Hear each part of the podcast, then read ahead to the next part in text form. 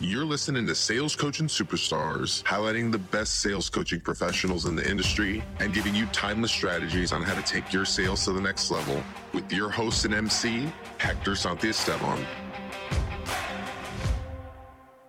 Hello and welcome to today's episode of Sales Coaching Superstars. Today's episode features Benjamin Brown. He's the author of Master the Art of Closing the Sale and the principal of 360 Sales Consulting. On this episode, Benjamin covers the 10 worst things you can do when selling something. It's a short and quick episode, but one that I think will make a lasting impact.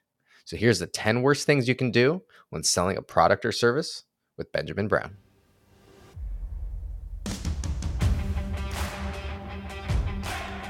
Hi, this is Ben Brown from 360 Sales. We're here to talk today about the 10 worst things small businesses do that do not generate sales and which hinders them from generating more sales. Let's jump right into it with step number one. Number one is assuming. Most businesses assume that they want their product. There's a number of assumptions that go on that people make about their prospects that are not true, and it wastes a lot of times. So assuming is a big aspect of it. Make sure you never assume anything about your sales. Number two is not prepared. When you're communicating with clients, are you prepared mentally, physically, also, your presentation, able to communicate with them on a higher level so you can understand their needs and generate more sales. Let's go to step number three not asking enough. Are you on the phone? Email? How are you communicating with your potential prospects? Are you asking enough times for the sale? Most people aren't. It's another reason you lose money. Step number four no target market. You're marketing to everyone. You don't know how to communicate with everyone, so it's difficult for you to find your base. So all the communication you're doing is for everyone, which doesn't work over well, which flows into the next one, data. Are you having the data to realize you're communicating with the wrong people, maybe the wrong prices, maybe what time of the day you need to talk to people, maybe the time or how much money they should spend with your products. Data is cure. Number six, no qualification. Do you properly know how to qualify your prospects? What that means is if you don't, you're spending a lot of time with people you should.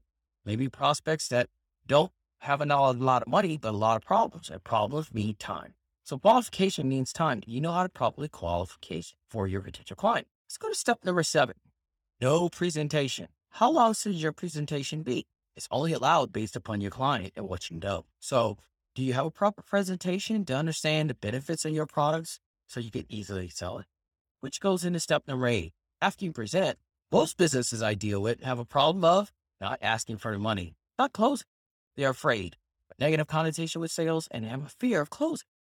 Need to get over that and ask for the money if you have a product that can help them. Number nine, biggest part as well, upsell. Do you have another additional product for your client to buy?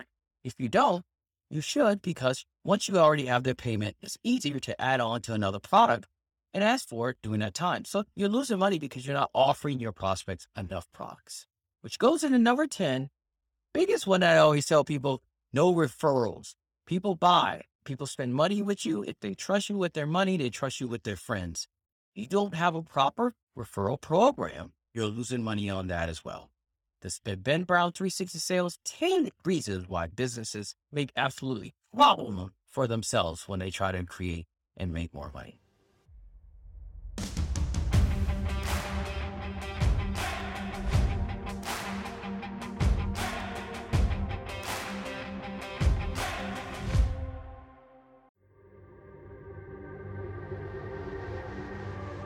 Thanks for listening to Sales Coaching Superstars. You can find more info about today's expert in the show notes. And if you'd like to be featured in the show, send me an email at hector at amplifymedia.com. Thanks for listening. We'll see you on the next one.